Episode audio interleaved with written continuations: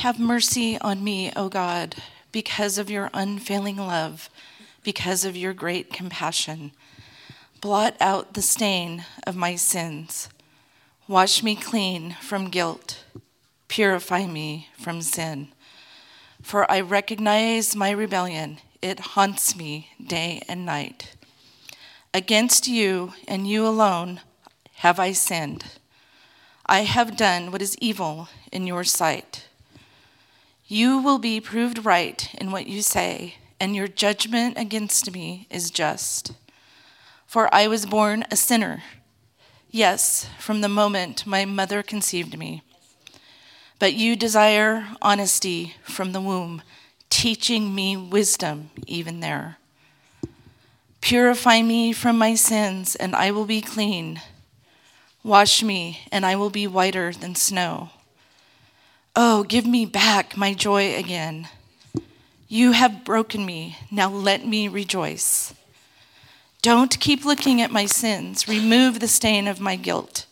Create in me a clean heart, O God. Renew a loyal spirit within me. Do not banish me from your presence, and don't take your Holy Spirit from me. Restore to me the joy of your salvation and make me willing to obey you. Then I will teach your ways to rebels, and they will return to you. Forgive me for shedding blood, O God who saves. Then I will joyfully sing of your forgiveness. Unseal my lips, O God, that my mouth may praise you. You do not desire a sacrifice, or I would offer one. You do not want a burnt offering. The sacrifice you desire is a broken spirit. You will not reject a broken and repentant heart, O God. Look with favor on Zion and help her. Rebuild the walls of Jerusalem. Then you will be pleased with sacrifices offered in the right spirit, with burnt offerings and whole burnt offerings. Then bulls will again be sacrificed on your altar. This is the word of the Lord.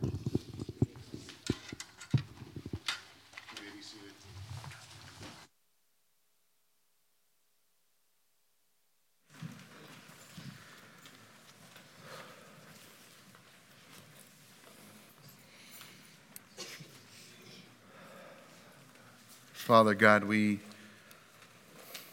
thank you for David's most beautiful and honest prayer.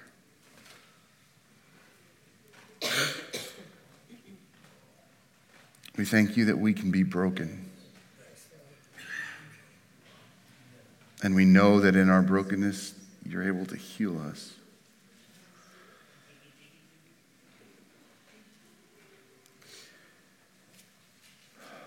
We thank you for Hosea, for his obedience. We thank you for the message that he brought the people of Israel and the message that you bring to us today. That it's not just Israel that forgot God. It's not just Israel that stopped loving God. And it's not just Israel that was unfaithful to God. For we, your people, Lord God, confess this morning that we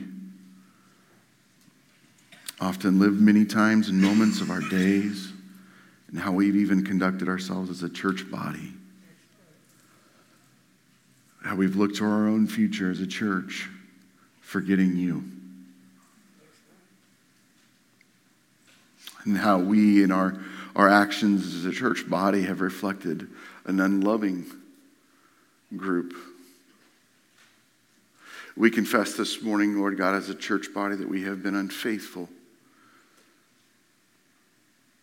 to your call for obedience in our lives. And we confess this, Lord God, with broken and contrite hearts. And we can do so with great hope because of Hosea 14. May we hear your message to us this morning. May with tears in our eyes and broken hearts rejoice in the great Redeemer and the faithful prophet, Jesus Christ. We pray this in the almighty name of our Savior, by the power of the Holy Spirit. Amen. Thank you, Kathy, so much for reading that text for us this morning. Um, some of you may have not recognized that translation, and we read from the New Living Translation this morning because I find that when we hear from a common passage or a passage we know well, it's, it's kind of good to read from a different translation to give it a fresh perspective. I really like that part where it said, My sin haunts me. Hosea is a book in the Old Testament if you open your Bible up kind of in the middle, you may land yourself in, in the Psalms, and then you go to the right a little bit, and you're going to run Ezekiel, Daniel, Jeremiah, Lamentation. Oh, excuse me, I'm getting all out of order this morning. Ezekiel, Daniel, and then Hosea.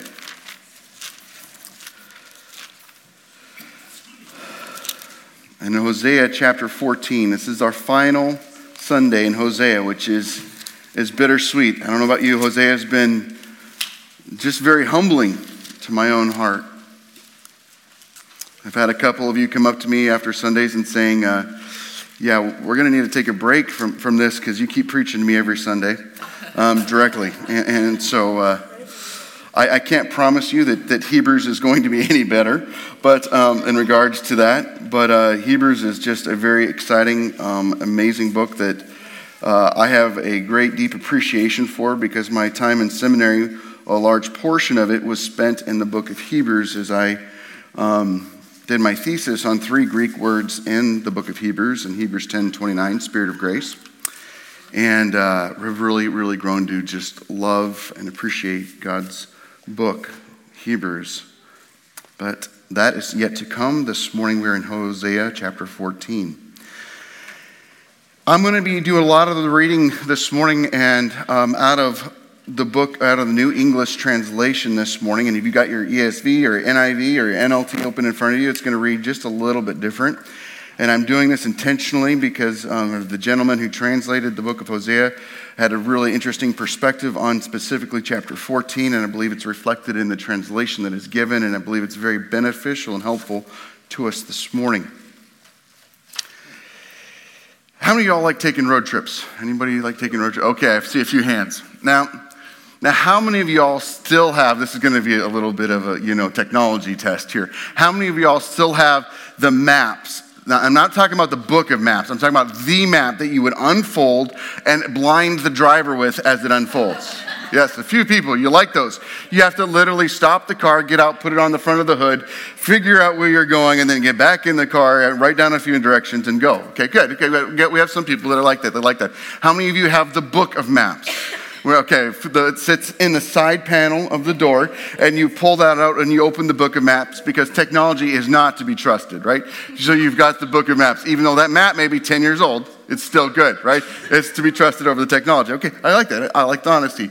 Now, how many of you are the, the, the, the, current technology, either, how many of you all use GPS, not an iPhone or something like that? GPS, okay, GPS. Got, mom and dad got one of those in the RV. I greatly appreciate that thing, except for when it continues to tell me, turn right, turn right, turn right, turn, and you're like, I'm gonna, how do I shut that thing off? Talked about distracted driving.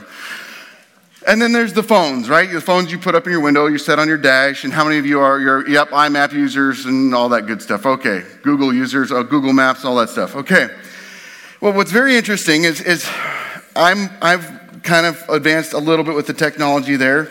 My children have helped me, and, and so I've got a smartphone, and I put it on Google Maps or something like that, um, and and I start traveling down the road.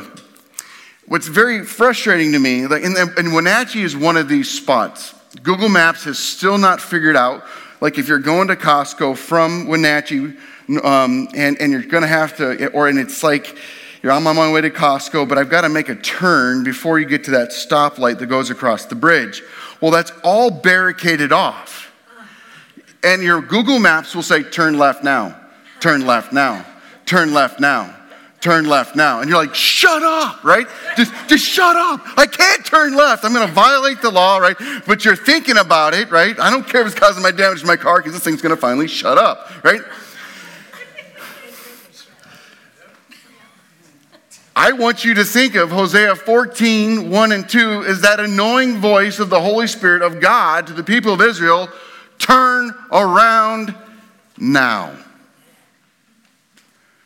Turn around now. Listen to the words of the Lord. Return, O Israel, to the Lord your God. For your sin has been your downfall. Return to the Lord and repent. What was Israel's sin? They had forgotten their God. Not just passively, but they rejected the knowledge of God. They didn't just say, oh, generationally, we've just forgotten who God is. They actively say, we don't want to know God. they have stopped loving their God. They had loved Egypt. They have loved Assyria. They have loved false idols. They have loved other things, but they have stopped loving their God and they've been unfaithful to God. God had called Israel into obedience. God had called Israel to follow after him. God had called Israel to take care God said, Israel, take care of one another, take care of the widow, take care of the orphan, tend to the needs of your, of your people, so that the other nations would see that God resides with you. God is active in you. But instead, they ripped each other off, and the rich got richer, and the poor got poorer, and they didn't tend to the needs of Israel. Their sin has gone up before the Lord and at this point, this chapter of 14 is so beautiful is that God has sent Hosea and Hosea has preached this word of prophecy to the people. This is what you're guilty of. This is what you're guilty of, Israel. This is what is coming to you. But I love how Hosea does not end with the nuke button. Hosea ends with this plea of God return Uh, the idea of, and the Greek understanding of this word for repent, no, is this idea of turning around. It's, it's not just, oh, I'm sorry, God, but it's leaving behind what you're doing and turning around and pursuing where God is going. God is pleading with Israel here, saying, repent, confess your sin, and turn and follow me. It's not too late. I love that about our God. Because the list of sin, the list of things that Israel had done wrong is egregious and it's long and it's ugly. And God is standing there saying, just repent and turn from your sin. Not only does he do that, but he goes on and he calls them to this, this, this plea to repent, and he says to them, Pray this prayer. Verse 2, part B says, Say to him, completely forgive our iniquity. The people of Israel are to cry out to their God and say, completely forgive our iniquity, accept our penitential prayer. Basically, your translation may say good, but it's this idea that their prayer is not just a flippant prayer of, uh, God, I, I guess I've messed up. But it's this heart rendering prayer Lord, we have been in sin, we are in sin, that we may offer the praise of our lips as sacrificial bulls. God does not desire these people to enter back into religiosity.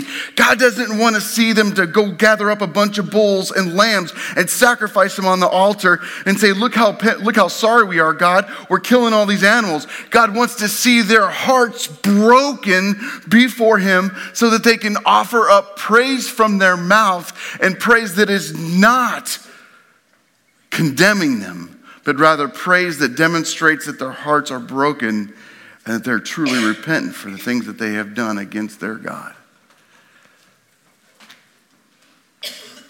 2 Corinthians 7 9 and 10 says, Yet not, yet now I am happy, not because you were made, you were made for sorry, but because your sorrow led you to repentance. For you became sorrowful as God intended, and so were not harmed in any way by us. Godly sorrow brings about repentance that leads to salvation and leaves no regret. But worldly sorrow brings death. Paul is writing to the Corinthian church in response to situations that were going on in 1 Corinthians, and, and Paul is saying, Man, I am so grateful that you heard my words and this Holy Spirit convicted your hearts and you repented. You were broken over your sin. You were just devastated over your sin. And because of your devastation over your sin, you repented and you turned from them and began to pursue God.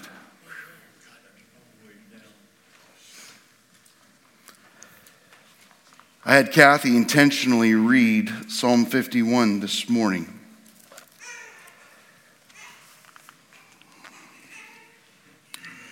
Psalm 51, if you don't know the backstory to it, is falls right after the great sin of David with Bathsheba. David sinned and that he wasn't where he was supposed to be. He was a king, supposed to be with his soldiers in the battlefield, but felt he didn't need to do that anymore. So he sinned in the fact that he wasn't where he was supposed to be with his troops. He then sinned by looking upon Bathsheba and lusting after her. He then sinned by letting his lust lead now into taking her into his bedroom and sleeping with her, him being married, she being married. He then sinned even further when he heard that she was pregnant from their, their adulterous affair by bringing Uriah in and trying to make Uriah sin against what God had placed upon Uriah. You notice Uriah's heart in that moment? Uriah is like, I'm supposed to be with my men. Uriah is an exact, like, contrast to what David was supposed to have been. Is here's this Uriah the Hittite. Don't miss that. And we could go into that later. But Uriah the Hittite was, was acting rightly as David, God's king, was not. Well, since Uriah wouldn't sleep with his, his, his wife, God sent him to the back to the battle, thus commands his generals to have Uriah push forward in the battle, have them all push forward, and then draw back and leave Uriah there. And Uriah was killed upon the battlefield by David's command. Now David is murdered. The prophet Nathan pays David a visit. And up to this point, David had not confessed nor repented of his sin. He thought he was scot clean.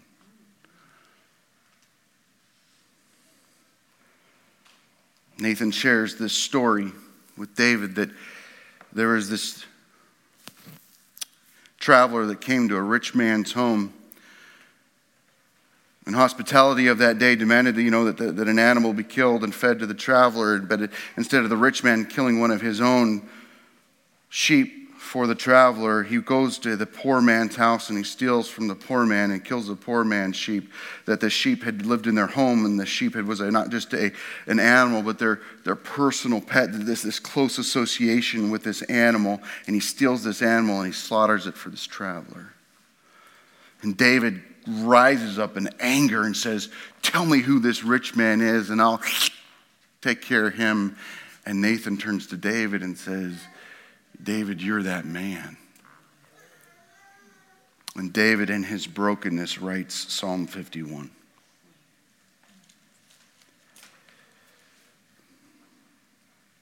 Psalm 51 is beautiful. It correctly shows what our hearts should be in regards to sin. David doesn't once justify himself and say, Well, I did this because David is broken over his sin. David is pleading with restoration from God. Please don't remove your spirit from me, but restore to me the joy of my salvation. Renew a right spirit within me. But you know what's beautiful about this? As David says, You restore me from this, God. I will lead others in restoration.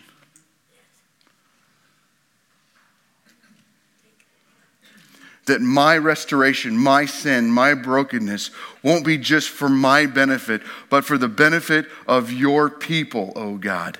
Because I will lead others in this restoration process because you have forgiven me.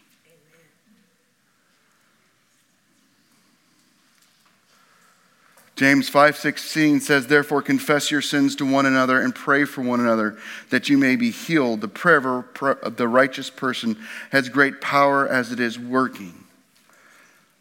This is terrifying for some of us, but I, those of you who are with us here on Good Friday night witnessed and heard brothers and sisters in a circle confessing their sins to one another. It was beautiful.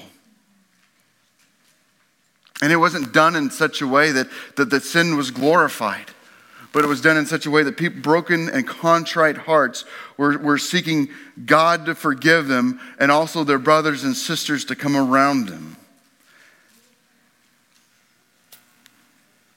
And I will, yeah, we'll deal with this one later, but there's something beautiful that took place that night and, and the people that spoke up. And we'll, we'll talk about that in a couple weeks, and I'll save it for then. Hosea 6 6 says, For I desire steadfast love and not sacrifice, the knowledge God and not burnt offerings. Like I said earlier, God wasn't wanting them to line up the sacrifices.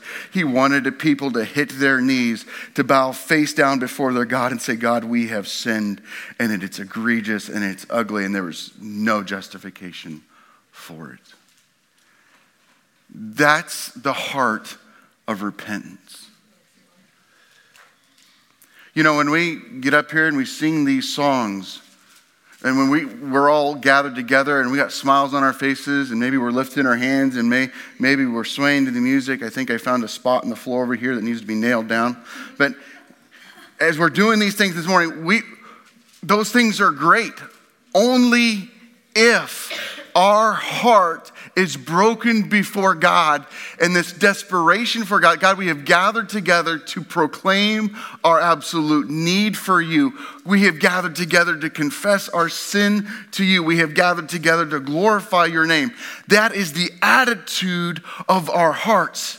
But if we can sit here and raise hands, we can play, play the most, God, I need you, right? We can say those words. But if our heart isn't broken before God, they're a ball of trash and dung and garbage and worthless. Just like a confession that where the, somebody's heart isn't broken before God. You can sit there and say, I'm sorry for this sin. But if our heart isn't broken before God, God doesn't want to hear it. Because he, what he wants from his people here isn't just a flippant, hey, God, you know, we messed up back there. No, he's wanting a people filled with tears in their eyes and on their knees before God, broken before him. And that's what he wants from us. He wants us to have hearts that are broken before Him so that we can worship and glorify Him with pure hearts and holy hands lifted before Him. He goes on to say in this prayer, say, so they're supposed to say these things to God. Assyria can't save us, verse 3. We will not ride war horses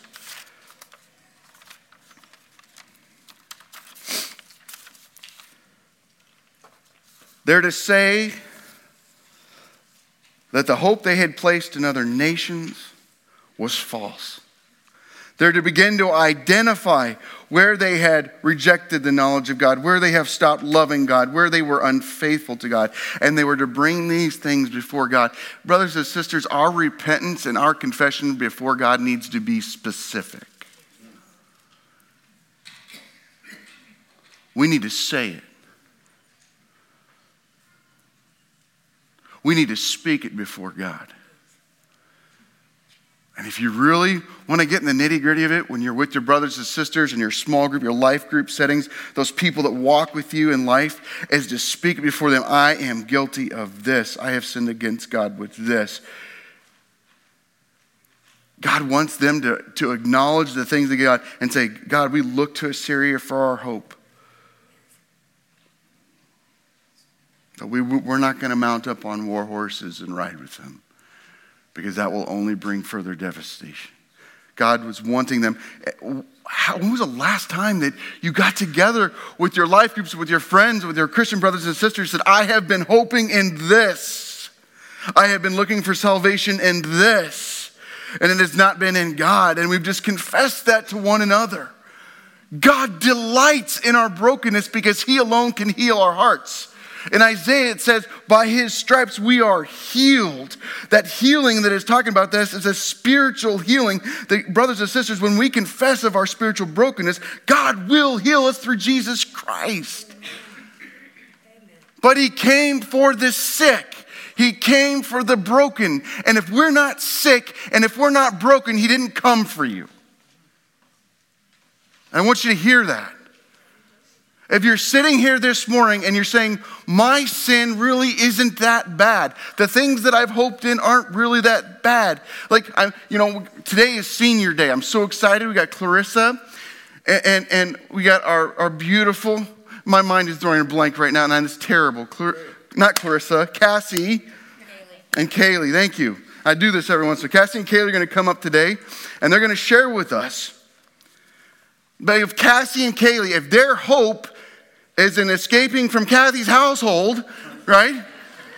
Your hope's in the wrong place, girls, okay? I know they're sitting there saying, no, no. Kathy's like, I'm free. No, it's just, if Kathy's hope is like they're gonna graduate I'm gonna have this all, all this time, right? That, her hope's in the wrong place right? If we think in our promotion, this, this promotion, this job is our hope, and life will be grand, and when I just get that, or when I just get this car, or when I just get this raise, or when I just get this retirement fund to come through, or when I just get this friend, or when I just get this relationship, if we're hoping in external things to bring us salvation and to, to change our lives, brothers and sisters, let me tell you something. That's sin. And we start trying to take care of ourselves instead of leaning, and we need to confess that to God. And we need to confess that to our brothers and sisters. Say, I've been hoping in this. And that's not hoping in God. He wants them to confess. Job's 12 23, Job in 12 23, it says, He makes nations great and He destroys them, talking about God. He enlarges nations and He leads them away. Who's in charge of kings and who's in charge of politicians? If you're looking to the next year's election for your hope, like, Next year things are going to get better. Wrong answer. It's just the next sorry sinner's going to step up, right? There's only one who is good, and there's only one. And God causes nations to rise up and nations to fall. Daniel 2:21, he changes times. It's just, it's not political entities. He changes times and seasons. March's snow was not because El Nino, Nino, whatever. It's because God said it's going to snow more in March. And that's what you need, whether you like it or not. Romans 13, 1, let every person be subject to the governing authorities, for there's no authority except from God, and those that exist have been instituted by God.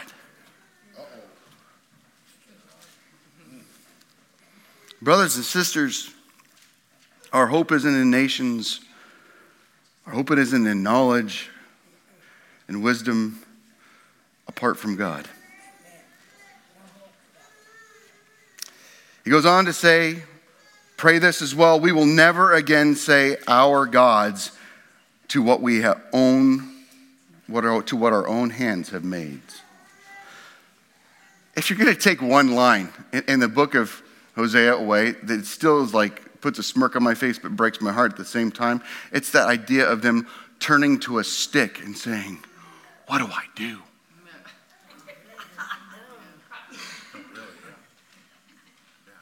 Come on, talk to me. Or, or maybe Facebook. Who am I? No, no, tell me who I am. What's my identity? No, tell me.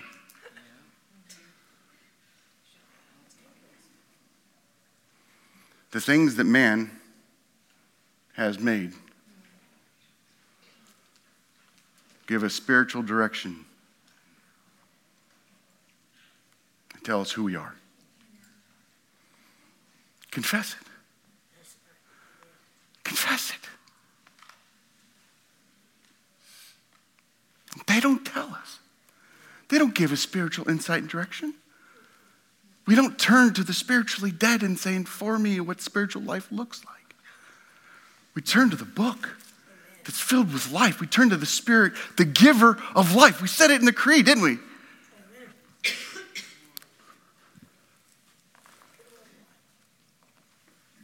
Deuteronomy 6, 4 and 5. Hear, O Israel, the Lord your God, the Lord is our God, the Lord is one. And you shall love the Lord your God with all your heart, with all your soul, and with all your might.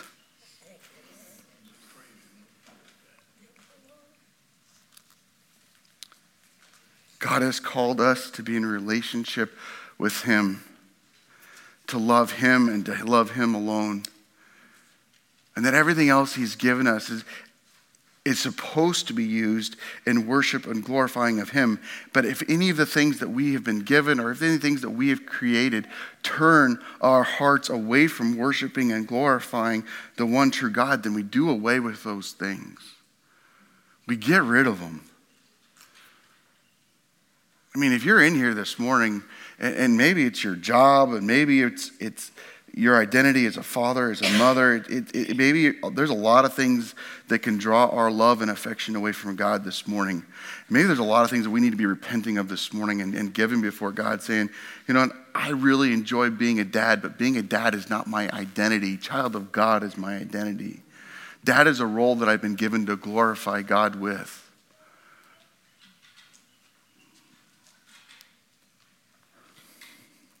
Goes on to say, For you, only you, will show compassion to your orphan Israel. I love that.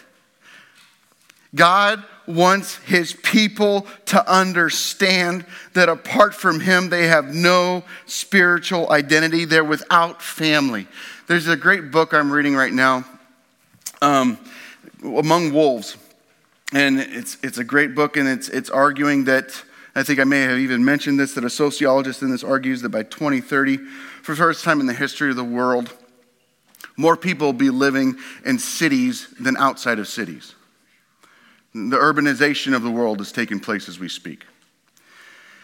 He argues, though, in this book, though, that church and f- that family is not a metaphor for church. Church is family. Why is this so significant and important for us to understand? Because God is Father. And God takes a people that weren't a people and he calls them his own. And through his son, Jesus Christ, he redeems this group so that they can now be called his children. It's not a metaphor, it's an identity. We are his children, and therefore, if we're God's children and he is our father, it makes us family. And if you want your mind blown, you know who our brother is? Jesus Christ. Co heirs. Oh, ah, it hurts even saying it because I don't deserve it. But scripture says I'm co heirs with Christ. So, church is family. So, I, I'm next week when we say the creed, there's going to be a change. We believe in the worldwide family of Jesus Christ. I want you to get it. I want all of us to get it that we're family. And family's messy. When it says here, he wants them to say, You show compassion to orphan Israel. He wants them to say, Listen, apart from being forgiven in you, apart from life in you, we are orphans. We are without family. We're without, without relationship with God. Therefore, confess your sin, be in family with God, desire that relationship, O Israel. You don't want to be orphans, you want to be family. We pray our prayers of repentance in such a way that demonstrates that our hope alone is in God alone. We pray our prayers in such a way that we want to repent so that we can enter into loving God the way He made us to love Him.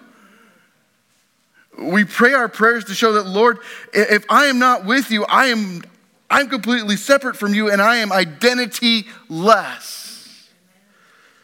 And I have no hope. My hope is found in being part of the family of God. Psalm 68 5, Father, this is what David says of God. He's the father of the fatherless. He is a protector of widows, is God in his holy habitation. Deuteronomy 10:18 he ensures that orphans and widows receive justice. Ezekiel 34 16, I will seek the lost and I will bring back the strayed, and I will bind up the injured, and I will strengthen the weak, and the fat and the strong I will destroy, and I will feed them in justice. God is saying here, it is in my business to gather up those that are broken, downtrodden, without family, and give them identity as family in me. That's what was so egregious about Israel's sins and the way they were taking care of the orphan and the widow, because God had taken a group of people that were orphans and widows and brought them in and made them family with the expectation is, is you're going to respond to what I did to you by you doing so in turn to one another. Like, if we really believe that we were once without family, with once out identity. We were once far away. We were once not a people, but now have been made a people through Jesus Christ in God. That guess what? We should now want to see other people brought into this family of God, and that within the family of God, that we care for one another's needs. And so I want to, something I meant to do last week that I really want to do here today. If you have need, this is our family. I really would love to lean and become more and more like the Acts 2 church, where it says they were having all things in common and they were giving and they were providing for each other's, other's needs in a, such a manner that no one was without. Let me tell you what, if you're, if you're having a hard time taking care of your finances, if you're having a hard time spiritually, if you're, if you're in need, we want to know about your needs and we want to come together as a body of believers and care for one another's needs. We want to be family.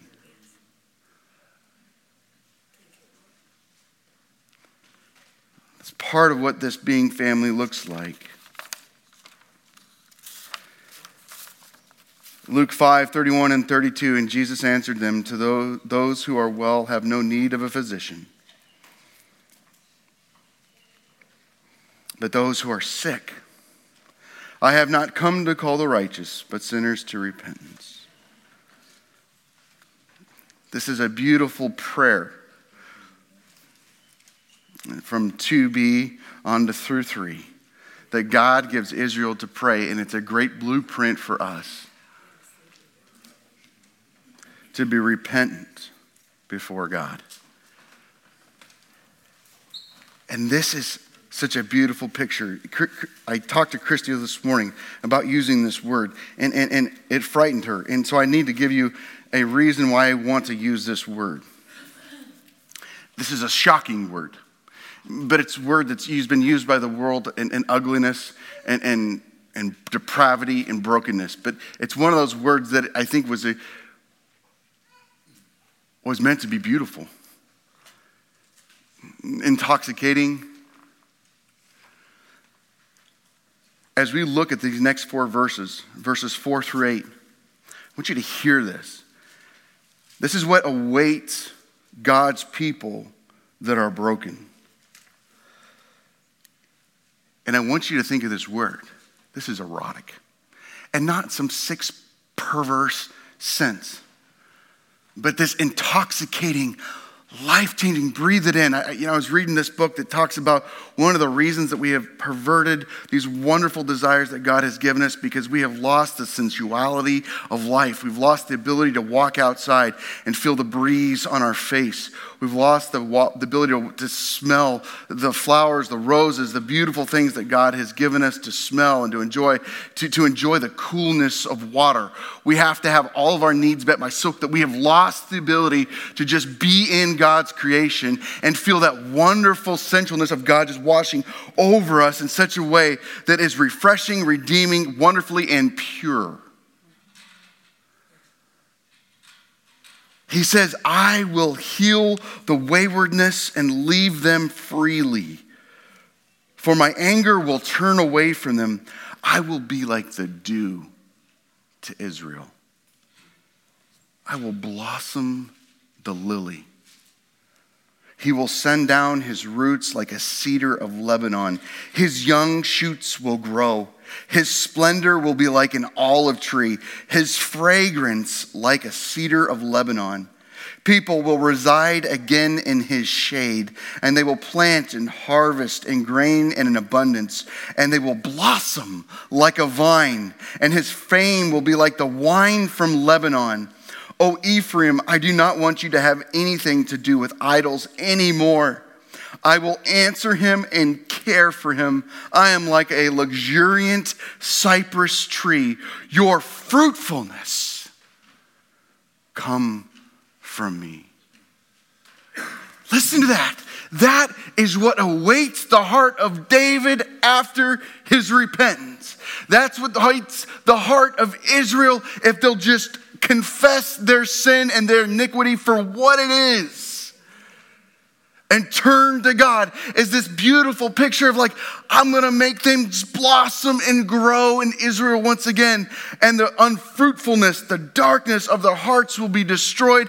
And I'll till that soil and I'll make things grow in there again. And there'll be love for one another. There'll be compassion in Israel. There'll be worship of the one true God. Altars will be once again lit with rightly appointed sacrifices. Festivals will take place where there's wine and there's drinking and there's dancing, and it's all pure and holy before God as people will once again worship God again. This is what I await to give you, Israel. This is what I wait to give you, church, when you repent. The luxuriant, sensual, beautiful, intoxicating work of the Holy Spirit in you. Like, I'm going to give you life. And right now, some of you are still holding on to what the Bible says is sin. And you're somehow clinging to it that it's going to give you those things. God is saying, no, it'll lead to more devastation and destruction confess, repent, and turn. And this is, this is what I have for you fruitfulness, joy, hope, peace. Not as the world gives it, Jesus says. This is what waits. This is what waits us when we turn from our sin. And, and the last verse I'm, I'm sorry, I'm off on my slides again. Here we go again. But no, it's like the last verse of this text is so beautiful. It's like, hey, you know that, that, that Verizon, not Verizon anymore, right? He's gone, got new one over to Sprint, I think now, but he used to say, Do you hear me now?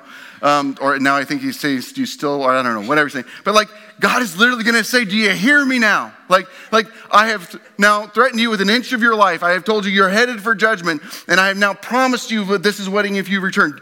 Do you hear me now? He says here, and verse 9 Who is wise? Let him discern these things. Who is discerning? Let him understand them. For the ways of the Lord are right, and the godly walk in them, but the rebel but in them the rebellious stumble.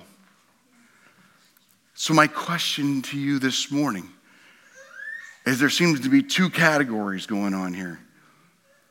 There's the godly, the wise, that are going to enjoy this incredible, fruitful, abundant life in God. And I'm not, I'm not preaching health, welfare, and prosperity. I'm not saying it's going to be easy. I'm not going to say it's without suffering. But even in the midst of suffering, in the midst of hardship, it's going to be beauty. It's going to be peace and hope and joy. It's going to be those, those lilies of the field blossoming as God causes things to blossom in your life that never would have blossomed before had you not gone through those hard things. But it'll be good and it'll be right and it'll be holy, it'll be pure, it'll be so enjoyable. Or are you going to fall in the category of the rebellious? And I've heard rebellious people proclaim, like, I'm at peace with God. My relationship's good with God.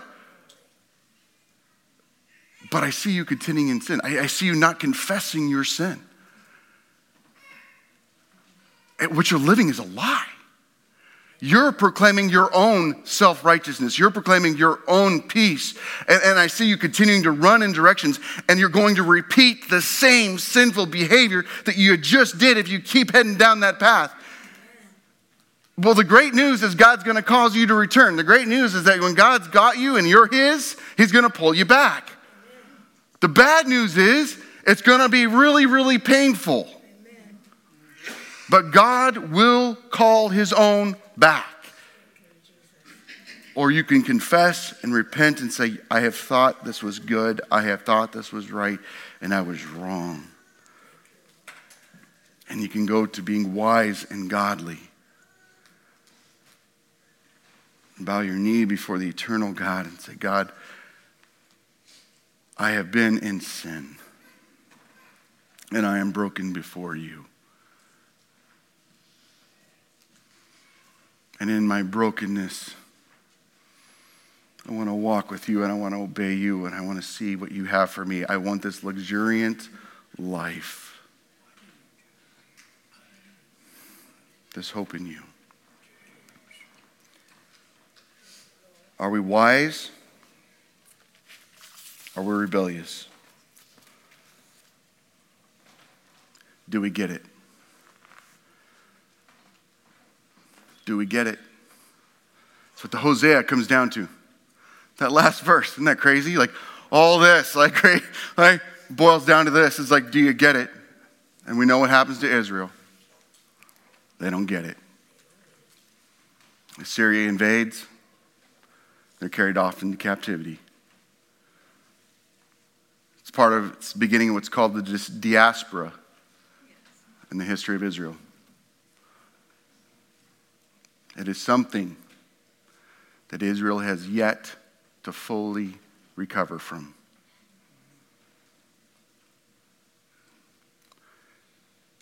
May we not be like that. May we, as leaders of God's church, be confessional and repentant and seek God's wisdom and His counsel and His glory and His goodness for God's church. And may we, as individuals within this body of believers, be repentant of our sin, brokenhearted over it like David, and experience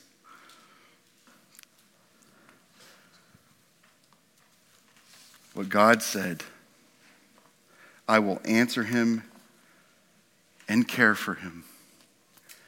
I, will, I am like a luxuriant cypress tree, and your fruitfulness comes from me. Father God, thank you. I thank you. This is where you leave us in the book of Hosea. What, a, what an amazing book. You leave us at this point in this place of turn. Turn from your sin. Listen to the Holy Spirit's working in your life and turn and be obedient and I will restore you, you say to us.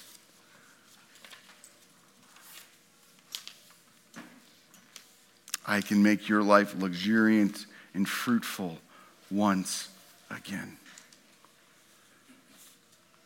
And the most satisfying, soul satisfying, heart satisfying of ways. For you are the creator God who made us, who shaped us, who formed us to have this abundant life in you. You alone know what's best for us. And Lord, we're going to struggle to live this. Today may be a good day. Tomorrow may be a really rough one where we're going to have to close our eyes and bend our knees before you once again and repent and confess.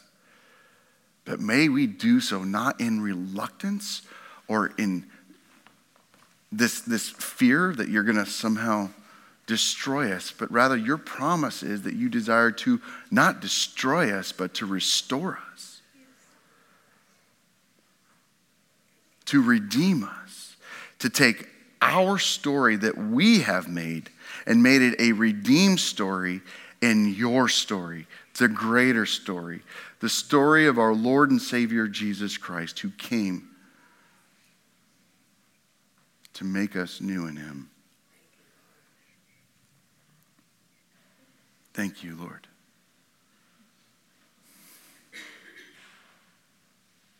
We are excited to discover what it looks like to live this.